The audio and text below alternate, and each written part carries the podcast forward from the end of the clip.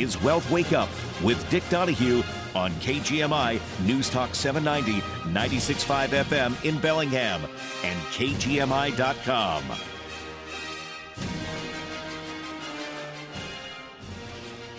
Welcome to Wealth Wake Up Live. Dick Donahue with you this Saturday morning, live, sitting here in studio. Glad that you're with us.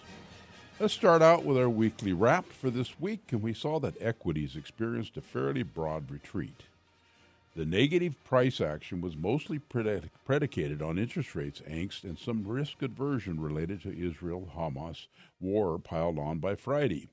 The uncertainty surrounding a potential ground invasion by Israeli forces into Gaza weighed on sentiment ahead of the weekend due to the understanding that participants could not react in real time while the markets are closed for trading. Treasuries continued to act in a volatile manner that resulted in the 10 year note crossing 5%. It's high for this week for the first time since 2007. Ultimately, the 10 year yield jumped another 29 basis points this week to 4.92%.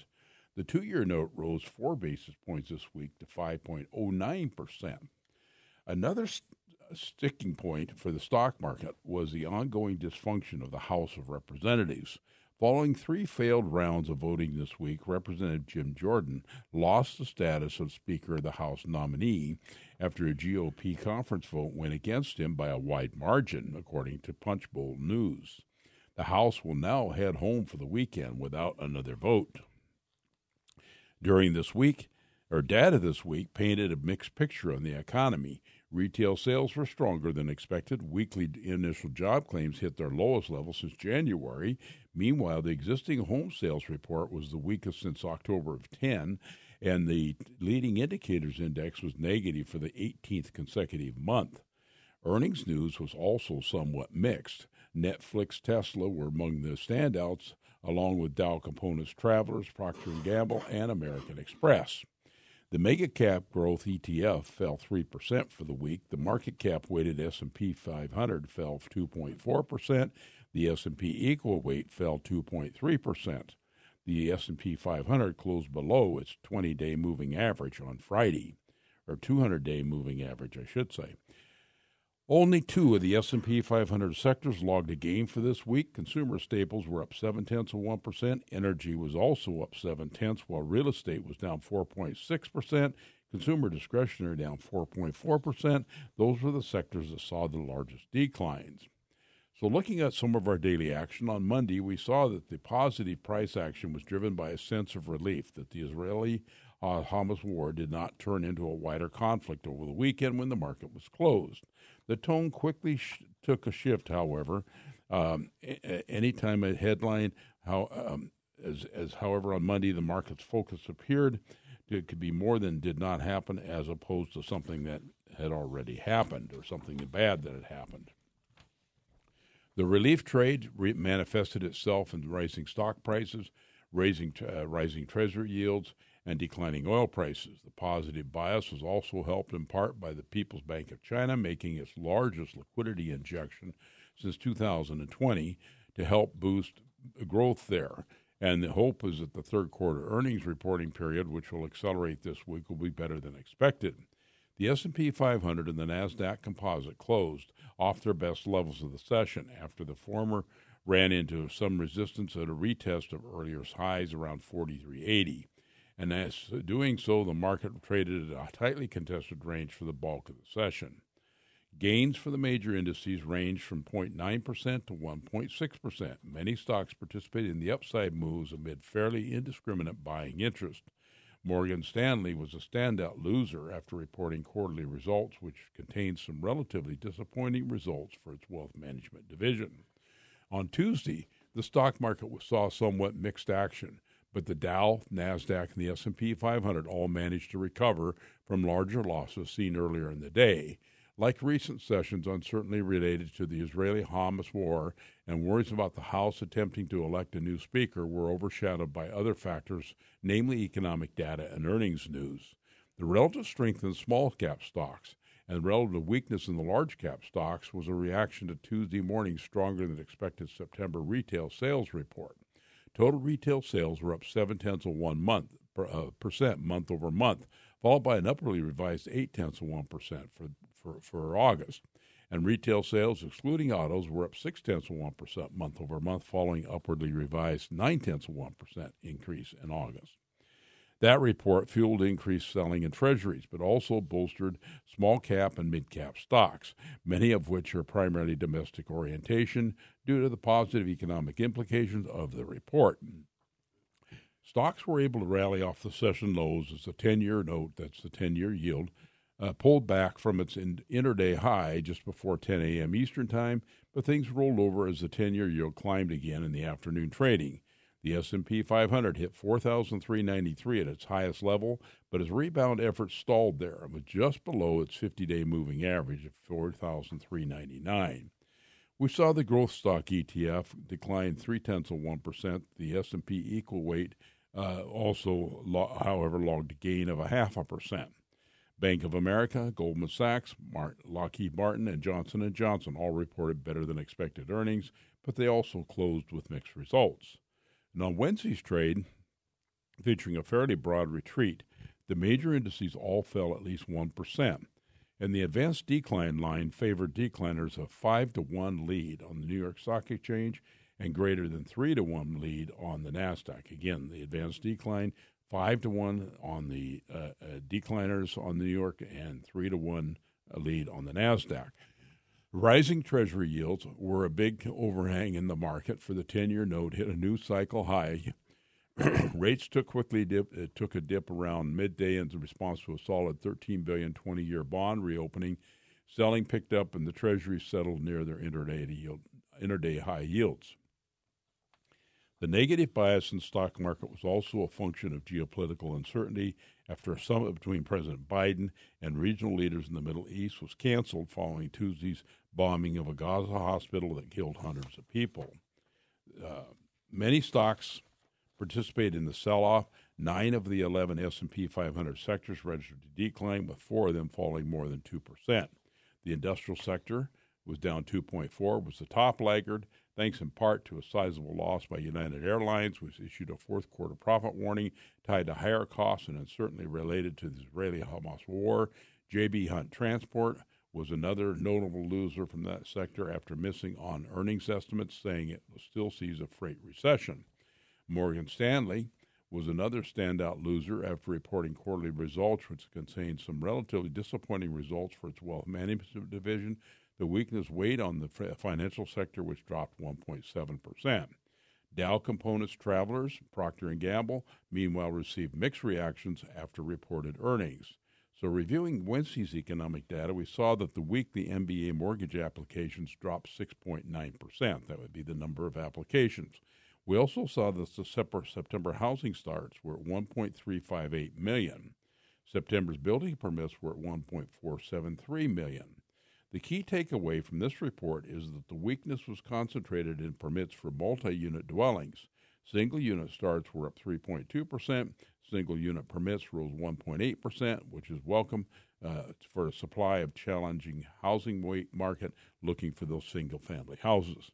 Dick Donahue with you with Wealth Wake Up here on KGMI. We'll be back in a moment. Some days I cover up because of my moderate to severe plaque psoriasis. Now I'm hitting the road with clearer skin thanks to Skyrizi, Risankizumab Riza, a prescription-only 150 milligram injection for adults who are candidates for systemic or phototherapy. With Skyrizi, three out of four people achieved 90% clearer skin at four months. And Skyrizi is just four doses a year after two starter doses. Don't use if allergic to Skyrizi. Serious allergic reactions and an increased risk of infections or a lower ability to fight them may occur. Before treatment, your doctor should check for infection and tuberculosis. Tell your doctor if you have an infection or symptoms such as fever, sweats, chills, muscle aches, or cough, or if you plan to or recently received a vaccine. Thanks to Skyrizi, there's nothing on my skin, and that means everything. Your doctor today about Skyrizi, the number one dermatologist prescribed biologic in psoriasis, and visit skyrizi.com or call 1 866 Skyrizi to learn more.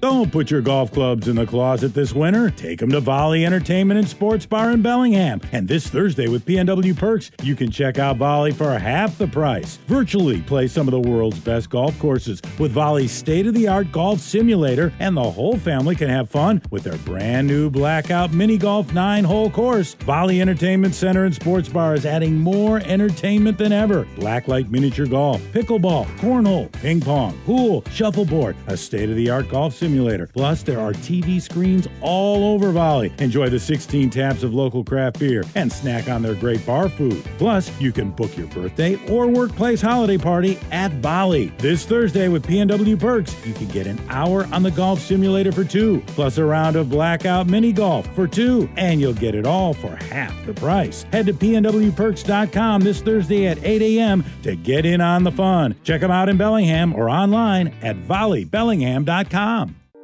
The opinions expressed on this program are not necessarily those of KGMI or the Cascade Radio Group. If tomorrow all the things were gone, I'd work for all my life, and I had to start again with just my children and my wife. Welcome back to Wealth Wake Up Live. Dick Donahue with you this Saturday morning. We're asset advisors. We are located out on the Pacific Highway. That's old High 999 for those of us that have been around for a while. It parallels I 5 north of the, uh, going up all the way up from Costco, all the way up to Ferndale, in fact. And uh, we're out there in the Pacific Commerce Center on your right hand side, just right in the same complex that Wilson Furniture is in. And our address is 5060 Pacific Highway, Suite 101, Ferndale, 98248. Our phone number 360 733 1200. And I had a call yesterday. Uh, guess somebody's been using our phone number and, and uh, making spam calls, I guess, so I'm told. So sorry about that. I don't know what we can do about it. We did call Comcast, which is our provider, but uh, uh thanks for letting us know and sorry for the intrusion. At any rate, give us a call if you got questions for us, 360 733 1200. Okay, continuing on with this week's stock market action. On Thursday, the market closed near its lows of the day. The price action was choppy as the market participants digested Fed Chair Powell's commentary and mo- monitored the movement in treasuries. Fed Chair Powell delivered a speech from the Economic Club of New York on Thursday, beginning at 12 o'clock Eastern Time. His prepared remarks seemingly corroborated the popular view of late that the jump in long term rates has helped to tighten financial conditions, paving the way for the Fed to proceed cautiously. In answering questions, though, Mr. Powell did indicate that the economic evidence is not indicating the Fed is too tight yet with its policy. Still, later acknowledgement did not heighten rate hike expectations. In fact, the probability of another rate hike before the end of the year fell to zero in November from 6.6% on Wednesday and 29.8% in December from 39.2% on Wednesday. The Fed funds future market is also pricing in a 51.5% probability of a rate cut in June of next year versus a 41.1% probability according to the CME FedWatch tool. Treasuries had a volatile uh, reaction to the Fed Chair Powell's comments, which drove some turbulent action in equities also. Many stocks participated in the downside moves. The S&P 500 equal weight dropped 1.2%. The market cap S&P fell 9 tenths. Tesla is plunging after missing earnings and revenue estimates, while Netflix sports an outsized gain after blowing past subscriber action addition estimates. Looking at Thursday's economic data, we saw that weekly initial job claims were at 198,000 and continuing claims of 1.734 million. The key takeaway from the report is that the remarkably low level of initial jobless claims, which is a leading indicator which conveys a tight labor market that is a good por- por- portent for continued strength in consumer spending. We saw October's Philadelphia Fed Index drop nine tenths of one percent.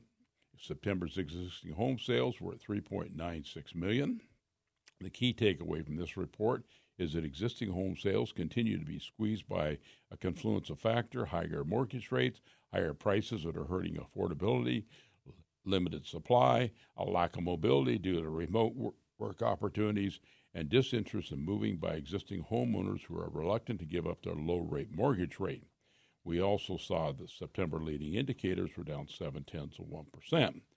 And Friday, the stock market closed out the week with decent losses, plagued by uncertainty surrounding potential developments in the Israeli Hamas war conflict and ongoing interest rate volatility. As a result, the trade had a risk off vibe ahead of the weekend when participants cannot react in real time while the markets are closed for trading. The disappointing action was stemmed from ongoing dysfunction in the House of Representatives. Weakness in the regional bank stocks followed some disappointing earnings news was another overhang for the market. The major indices settled near their worst levels of the day, which left the S&P 500 below its 200-day moving average at 4,233 Many stocks participated in the downside move that was led by mega cap stocks. The mega cap ETF fell one and a half. The market weighted S&P down uh, declined 1.3, and the S&P equal weight also dropped 1.3 percent. So year to date, up through yesterday, the Dow Jones Industrial Average is now down a tenth of one percent. The Nasdaq, however, continues to be up at 24.1 percent. The S&P 500 is is up 10 and the Russell 2000 shows a decline of 4.6% year to date up through yesterday. Okay, looking at some of the high frequency data that we follow every week, as I mentioned a minute ago, initial job claims for the week ending October 13th were 198,000. That was a decline of 6.2% over a week ago. Also, if you look at 2019 levels, we were at 226,000. So that's 12.4% fewer initial claims than we had back in 2019. Continuing jobless claims as of October 6th, 1,734,000. That was actually an increase of 1.9%. Big, big increase in box office receipts for the weekend ending October 19th, almost 42.5%. Railcar traffic uh, was as was down 1.3 percent as of October 13th. Steel production was down about two tenths of one percent. Hotel occupancy took a little bump upward for the week ending the 14th of 14th of October at 68.5 percent. It was up one percent. We saw TSA checkpoint data as of October 19th, 2,505,487 passengers a day. that was a drop of eight tenths of one percent week over week. Again, looking at the 2019 level, it was at 2,431, so we're about 3% more uh, daily daily travelers going through TSA checkpoints than we had in 2019. Supply of motor gasoline was up 4.2%, and commercial global flights as of the 19th of October, 125,494 flights a day. That compares with 118,824 back in 2019 but that was also a drop for the week of about nine tenths of 1%. Okay, we've been kind of looking at our uh, few economic facts every week in this piece, and today I want to take a look at the long term historical look of U.S. government finances. And when annual deficits now in, now in the trillions of, and interest payments on government debt at all times highs, basically something needs to change. This sparks a long standing debate. Are the wealthy truly not contributing their fair share, as the president asserts, or is it potentially a matter of excessive government spending? Our stance leans towards the latter. For some perspective, if the government were to, were to seize the combined net worth of the Forbes 400 wealthiest individuals, that totals $4.5 trillion in 2023, it would merely sustain the government's operations for a little over eight months.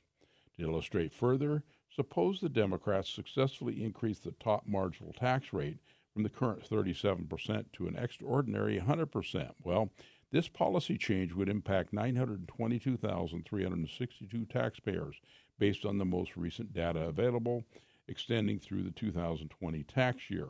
Such a change would generate approximately $580.7 billion in additional revenue. Assuming no behavioral changes, retirements, or career shifts among affected individuals, this extra revenue injection would only run the government for an extra 33 days. Let's talk about looking at some further insight. Let's first of all look at U.S. federal spending versus revenues. Looking back to 1950, government revenues have averaged 17.3% of gross domestic product. During this time frame, the top marginal tax rate has, has exhibited significant fluctuations, ranging from a peak of 92% to a low of 28. Interestingly, the best year for revenue as a share of GDP was 2000, when the largest marginal, highest marginal tax rate was at 39.6%. Yet over this same period, government spending has averaged 20% of GDP, hitting a record high of 31.1% of GDP in 2020. And in the fiscal year of 23, revenues as a percentage of GDP were estimated to be at 18.2%. That surpasses the historical average. Conversely, spending is estimated to reach 24.2% of GDP, easily exceeding the historical average. Let's take also take a look at the U.S. budget deficit, surpluses versus unemployment. The projected U.S. deficit for fiscal year 2023 is 6.4% of GDP. It's noteworthy that from 1950 through 2008, there was not a single year when the budget deficit equaled or exceeded 6.4% of GDP. Not one. There is room for reasonable debate regarding the appropriate size and scale of budget deficits during the aftermath of the Great Recession and the COVID lockdowns. However, running a deficit in this magnitude in this percent present, particularly in a time of peace and historically low unemployment rates, is a cause for concern. Now, let's take a look at the U.S. federal net interest. Each year, when the U.S. incurs a deficit, it contributes to the growth of our national debt. The current outstanding federal debt has surpassed a staggering 33.6 trillion. However, what truly counts is the government's ability to meet all the interest payments on this accumulated debt. In the last 12 months leading up to August, federal net interest payments soared to an unprecedented total of 633.71 billion. This figure represents the highest level ever recorded in our nation's history. It's important to note that as long as interest rates remain elevated, and the government continues to accumulate new debt while refinancing old debt at higher interest rates, this number is posed to rise even further. As a share of GDP, net interest payments are estimated to average 2.7% in fiscal year 2003. This represents a significant increase compared in recent years, although it remains below levels seen in the 80s and 90s. We'll leave you to think about that one. We'll be back in a moment. Thanks for listening. Now is the time to upgrade your mattress and save big during DeWaard and Bode's 77th anniversary sale. This weekend only, DeWaard and Bode will pay your sales tax on select in-stock mattresses or choose no down payment and no interest financing for up to three full years on qualifying mattresses. DeWard and Bodie stocks Whatcom County's largest inventory of mattresses from Tempur-Pedic, Stearns & Foster, and Sealy. With over 35 mattresses on display at their Meridian Mattress Showroom, you'll find the perfect fit at the perfect price. Plus, pillows, sheets, boxes, and bases are all on sale now. Take in stock mattresses home with you today or have their delivery professionals deliver, set up, and even haul away and recycle your old mattress. That's why Whatcom, Skagit, and Island County residents shop at DeWaard and Bode.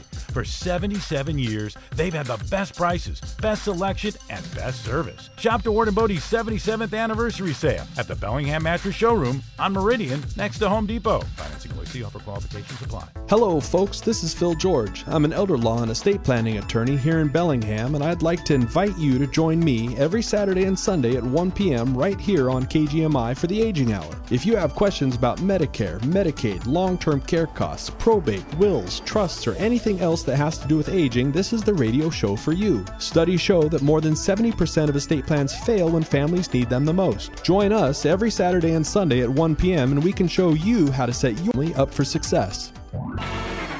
Hey, Whatcom County, listen up. Volunteerism is rapidly declining at food banks across the state of Washington, and that's a problem for families who depend on these community resources. That's why we're asking you to get back to action by signing up to spend an hour of your time at a local food bank today. Enough with the talk and the coulda, shoulda, wouldas. It's time to get up and prove it. Hunger Relief needs all of us. Volunteer locally. Visit backtooaction.team to sign up at a local food bank near you. There's a lot going on right now, and broadcasters are on the ground covering all of it, bringing you the weather, the traffic, and breaking news, all while entertaining you 24 hours a day. Someone needs to tell you what's going on around the world and in our hometowns. And that someone is us. We are free radio. We are always there. We are broadcasters. Visit wearebroadcasters.com or text radio to 52886 to learn more. Furnished by NAB and this station. The latest local news and important topics of the day from the West Mechanical Studio. Tired of inefficient heating, poor indoor air quality, and rising energy bills? Contact West Mechanical today to explore going ductless with a system from Mitsubishi Electric Heating and Air Conditioning. Find them at westmechanical.net. Get the latest news and information 24 7 with KGMI News Talk 790, 96.5 FM in Bellingham and KGMI.com. CBS News Special Report. Trucks carrying humanitarian aid crossing into Gaza. The BBC's Debbie Ross reports. 20 truckloads of aid have crossed into the Gaza Strip through the Rafah checkpoint on the Egyptian border.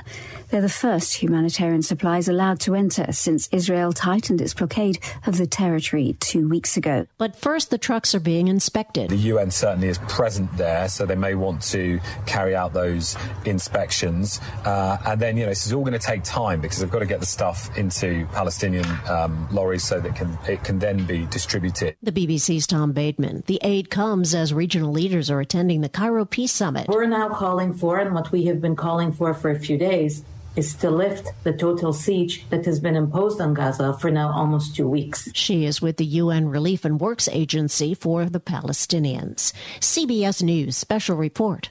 I'm Linda Kenyon. And I'm proud to be an American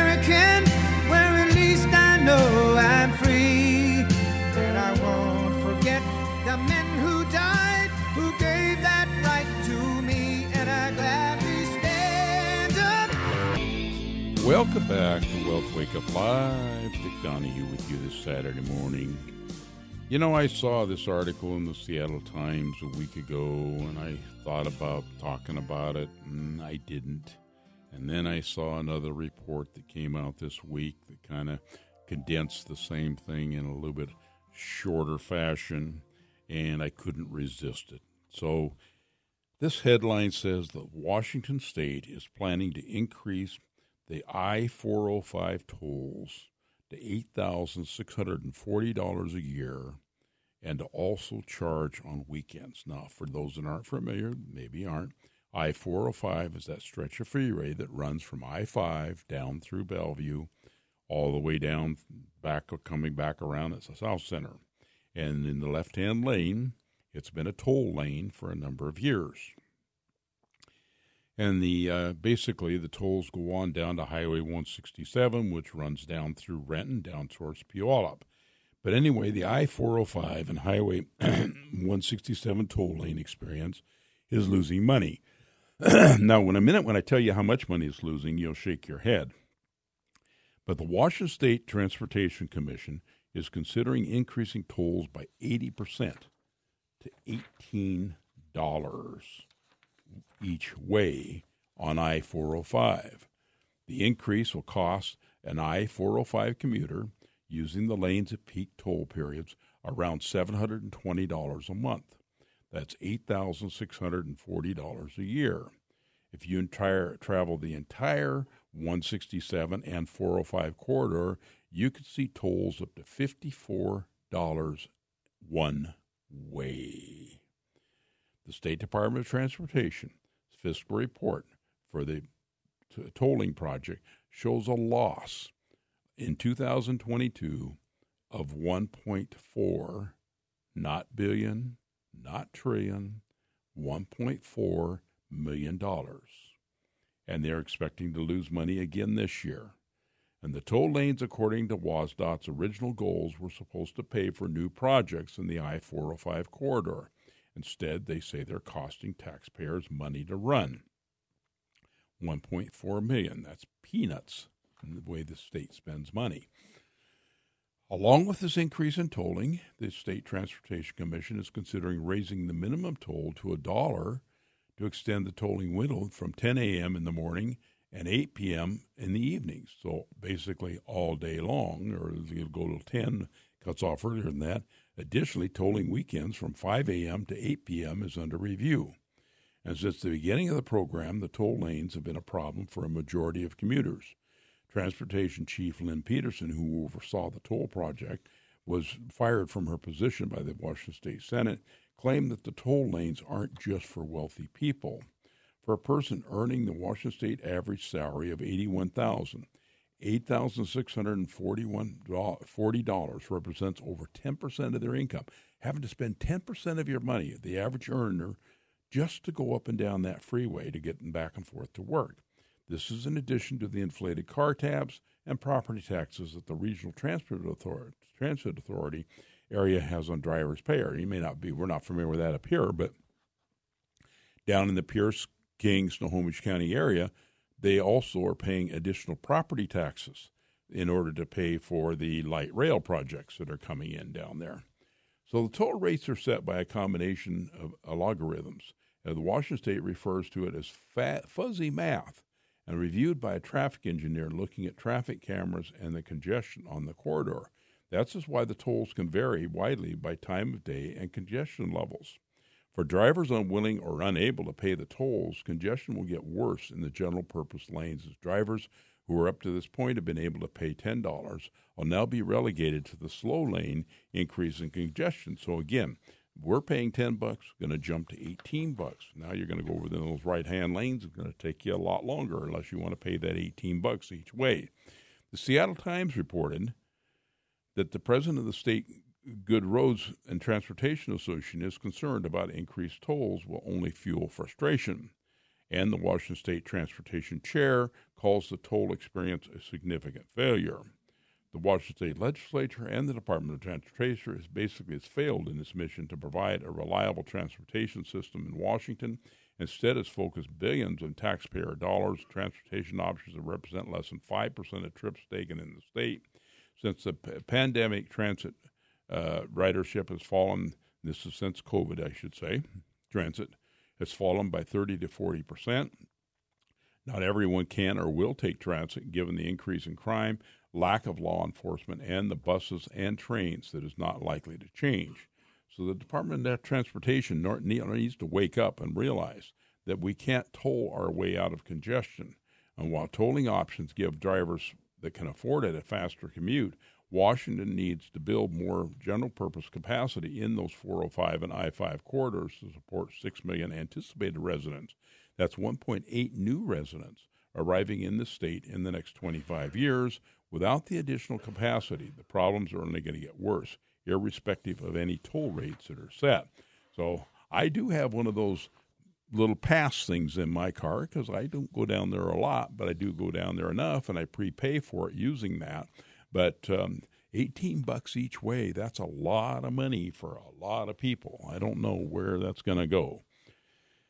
And while we're talking about increases and whatever, we're seeing that the Social Security tax cost of living increase that we're going to get next year, while it's modest, could trigger higher taxes. The 3.2% Social Security cost of living uh, for next year uh, basically is well above the 2.6% average over the last 20 years. But a new retirement survey by the Citizens Senior Citizens League suggests that older adults are still broadly pessimistic about their finances. According to this survey, some 68% of older adults report that their household expenses remain at least 10% higher than a year ago, although the overall inflation rate has slowed.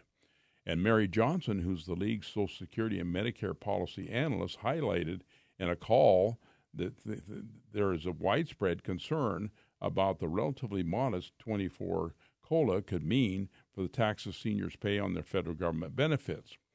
As, as many as 26% of survey participants who have received Social Security for more than three years reported paying taxes on a portion of their benefits for the first time during this 23 tax season, i.e., for the year 22. That's 26% for the first time paid taxes on their Social Security. Because Social Security recipients received an even higher COLA of 8.7% last year, or for this year, we expect more beneficiaries to become liable for income tax on their Social Security benefits for the first time in the 24 season. And to be clear, Johnson said she is happy to see the 24 COLA, noting the cost of living adjustment hardwire into the Social Security benefit formula has been essential in keeping more seniors out of poverty. However, she urges Congress should be more forceful in to address what she sees as clearly unintended consequences of the tax dictation rules around the program. Basically, up to 85% of Social Security benefits can be taxed when income exceeds certain thresholds. Unlike other parts of the federal income tax code, the th- income thresholds that are subject to Social Security benefits to taxation have never been adjusted for inflation. I'm going to cover this here in a second. So, subsequently, as Social Security income increases over time due to COLAs, they bump more retirees over the threshold that triggers a tax on their Social Security benefits. It can also increase a portion of the benefits that are taxable. So Johnson said the survey results show that this is more than a theoretical concern, and she worries that many retirees are going to be caught off guard. According to her, most seniors already worry that their retirement income won't be enough to cover the cost of essentials, and so an additional hit to their budgets should be viewed as real concern. Well, it's a difficult policy fix. The Senior Citizens League advocates for adjusting these income thresholds to today's and continuing to do so annually inflation rates, as it's done with the rest of the tax code. It was noted that the current threshold for individuals means that those with incomes between 25 and 34,000 may have to pay income tax on up to 50% of their benefits. If you have more than $34,000 of income, you can pay taxes on up to 85% of your benefits. Well, according to the league again, if individuals' income thresholds were adjusted for inflation from 1984 to today's dollars, the individual filing status instead of being 25,000 would be about 75,000. In other words, you could have up to $75,000 of income and not pay taxes on your social security. Currently, if you have 25,000, you pay up to 50% on it. The higher 34,000 threshold would be about 101,000.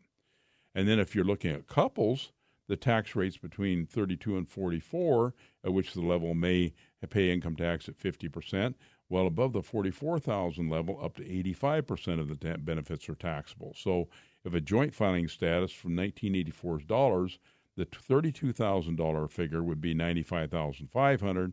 The 44,000 threshold would be about 131,300. So obviously changing the taxation of social security benefits is a complex task because the revenues from this tax form are, are an important source of funding for Social Security and Medicare Trust funds. Revenues from the 50% level of taxation go to Social Security's trust fund, which is estimated to receive about $840 billion in revenues and taxes in this year through 2032, according to the League's analysis. Revenues from the 85% level go to Medicare Trust Fund. So basically, those that are taxed at 50%, that money goes into the Social Security Trust Fund. Those that are taxed at the 85% level, that money goes into the Medicare Trust Fund. And between 2023 and 2032, the Medicare Trust Insurance Fund is going to receive about 599 billion from the taxes on those Social Security benefits. So basically, to lift the income thresholds that are subject to Social Security benefits taxation without worsening program solvency, responsible legislation would need to replace these revenues with other sources of revenues. That is a concern. But again, people are paying more and more and more taxes on their Social Security. And because it's not inflation adjusted, it is taking a bigger and bigger bite out of more and more people's pockets. Dick Donahue with you with Wealth Wake Up Live. We'll be back shortly. Looking to improve your comfort and save money? Start with your home's largest energy consumer, your heating and cooling system. Hi, I'm Brad Barron, CEO of Barron Heating, AC, Electrical, and Plumbing, with a check all the boxes solution, the Daikin Fit Enhanced Heat Pump. This compact, all electric system utilizes energy saving inverter technology to efficiently heat your home in winter and keep it cool during the summer. Delivering year round comfort, the Daikin Fit Enhanced Heat Pump is environmentally friendly, exceptionally quiet, and maintains maintains consistent temperatures. Plus, you can save up to 30% with the 25C tax credit. Right now, Barron's same as cash offer allows you to make a difference with no out of pocket expense. Pay no interest and make no payments for 12 months. Lock in 2023's prices and pay nothing until next year. Save energy, save money, pay later. Why wait? Call Barron today about the innovative Daikin Fit Enhanced Heat Pump. Barron, your full service HVAC, electrical, and plumbing contractor. Our mission improving lives. At Puget Sound Energy, we're proudly aspiring to reduce our own emissions to net zero and to go beyond by helping others reduce carbon across Washington. Together, we're investing in local renewables, strengthening the electric grid, helping customers switch to electric vehicles, innovating with low carbon resources, supporting our communities, and saving energy along the way. Together, we're creating a clean energy future in the shop. It makes me sad. It makes me uncomfortable to have to say, yeah, well, it is a nice car. Love the color of the paint. You know, the seats feel great. Kurt from Angler, Brian from Dr. John's, and Dan from Bellingham and Burlington Automotive. You need 10000 bucks worth of repairs. Join them on In the Shop, 9 to 10 a.m. every Saturday on KGMI News Talk 790, 96.5 FM in Bellingham and KGMI.com. Cause there ain't no doubt I love this land. God bless the USA. Welcome back to Wealth Wake Up Live. Dick Donahue with you this Saturday morning. As always, if you got questions for me, give me a call 360 733 1200. And I just want to put out a little notice. This is a ways away, but on Thursday, November 30th, from 2 to 3:30 p.m., there's going to be a presentation down at the Bellingham Public Library Lecture Room, and that's at 220 Central Avenue, downtown Bellingham. It's sponsored by the Whatcom County Farm Forestry Association, and they're going to be putting on a presentation talking about climate, carbon, and our forests. So you might want to put that on your calendar. Again, that's Thursday, November 30th, from 2 to 3:30 p.m. downtown in the Bellingham Library. Just as a little note that it's coming. Well, we keep, as I mentioned earlier, talking about rate hikes. You know, the end of rate hikes, the maybe the drop in rate hikes as time goes along. We'll see what happens.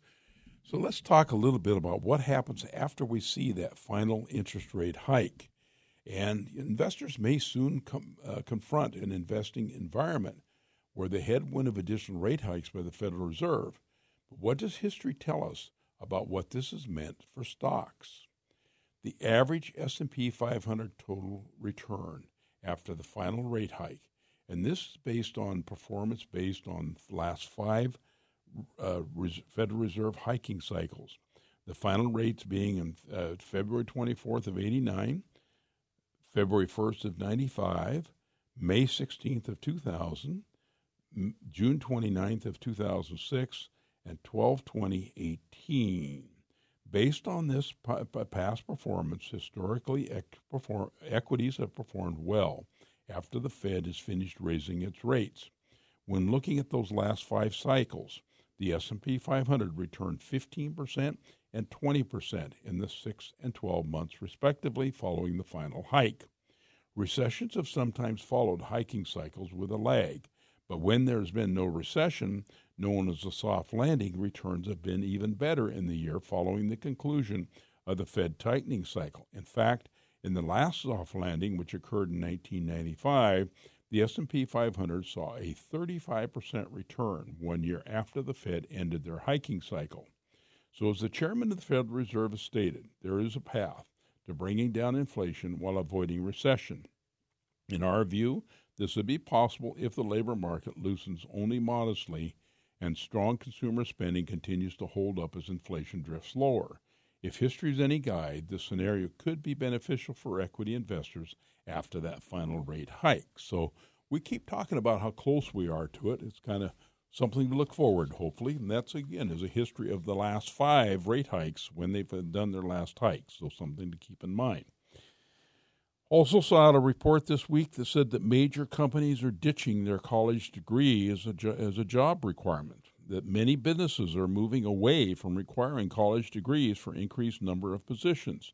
Instead, they're focusing on applications, skills, experience, passions, and even their cultural fit. Fox News reported that companies such as IBM, the Bank of America, Accenture, Walmart, and Google are reducing the number of corporate jobs that require four year college degrees. In September, for example, Walmart announced it was rewriting its hundreds of job descriptions to allow for relevant experience to take the place of a college degree. In 2021, IBM announced it was removing the college degree requirement for almost half of its U.S. openings. A recent report in the Philadelphia based Burning Glass Institute predicts that the shift away from college degree requirements could open up 1.4 million jobs in the next five years for folks without such a degree.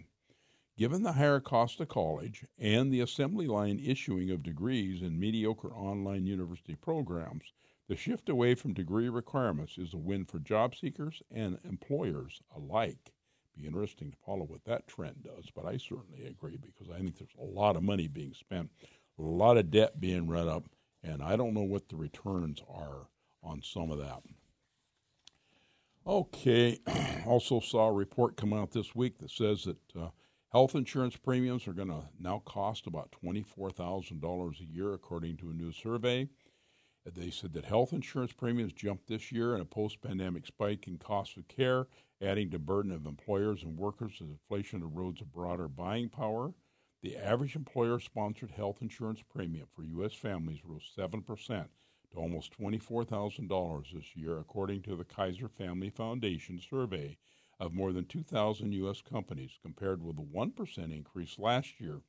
Premiums for individual employer coverage rose by the same rate.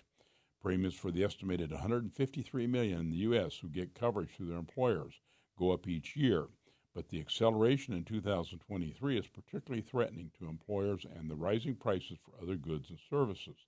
The cost of premiums is typically shared between employers and workers, with companies paying 71% on average for the family coverage in the, in the Kaiser uh, study. The 7% increase was the biggest the survey has reported since 2011. High inflation throughout 2023 drove this year's hike. Employers and workers are both feel the pressure of higher costs. Premium contributions have increased about 20% over the past five years for both groups. So we're seeing employers pay more, we're seeing employees pay more. Well, you've been watching all those ads on TV about Medic Advantage plans and all the health care supplement plans and whatever. Well, also we're seeing an increase in the number of enrollment scams. So basically, I want to spend a second here talking about how to avoid Medicare open enrollment scams. You know, throughout the um, Medicare open enrollment period, or what we call OEP, you need to watch out for these scammers. And after the, they're after your personal information, they're after financial details. So October is time for cooler days. We're seeing that outside today with that fog hanging around out here also for warmer drinks, and it's also the start of the Medicare open enrollment period, or OEP. If you have Medicare, October 15th through December 7th is when you can make changes to your Medicare Health and Part D prescription drug plans. And now you're probably seeing ads from plans by mail, email, phone, and, and television. You might be hearing from scammers too. But how will you know? Well, Medicare scammers often look official. They pretend to be from a connected to the government backed system or a known business. Their goal is to steal your information. So let's talk for a second here about what you need to do to avoid scammers. Number one, never give your personal information to anyone who contacts you out of the blue, even if the request seems to come from Medicare. They might ask you for things like Medicare, Social Security, or financial account numbers. Medicare does not call people unexpectedly, though, to ask for these details. They also won't call you to sell insurance or health care products. Not sure if the call is legitimate? Hang up and call Medicare at 1 800 Medicare. Don't respond to anyone who seems to be from Medicare and ask for your personal information. You might reach out by phone, mail, email, social media, or text. They might include the Medicare name. They might look or seem professional as they actually have ties to the government. But as soon as they ask for your Medicare, Medicare, Social Security, or financial account numbers, you should know that it's a scam. The real Medicare doesn't ask for that kind of information. Also, don't click on links, open any attachments, or call any numbers if you get these messages. They're probably fishing for your personal or financial information. Throw away the mail, delete the messages, and get off of the phone. And I get all these IRA questions now and then. I had one come in basically about inherited IRAs in 2022. Basically, upon the passing of his father, uh, he had already started. Ta- the father had already started taking his required minimum distributions. He says, "I took a 23 RMD from in May of this year." He said, says now that he found out that IRS ruling said he's not required to do so. So he called the custodian to reverse it, but they said they can't. So basically, an answer to that is the recently released 2354. The IRS has once again excused RMDs from inherited IRAs within the 10 year period of time. That means if you inherited an IRA within that 10 year window, you did not have to take an RMD this year. Same thing for last year. But if you took the money out, you can't put it back. Now, if you did take money out and you're working, you could possibly fund your own IRA with that money. So that is something for you to think about. But if you got questions about it, you can always give me a call 360 733 1200. Want to thank you for listening today. Don't forget our show tomorrow morning at 9 o'clock. Hope you have a great day. Hope the fog blows away, and uh, we'll be back next Saturday live here on KGMI. Thanks for listening.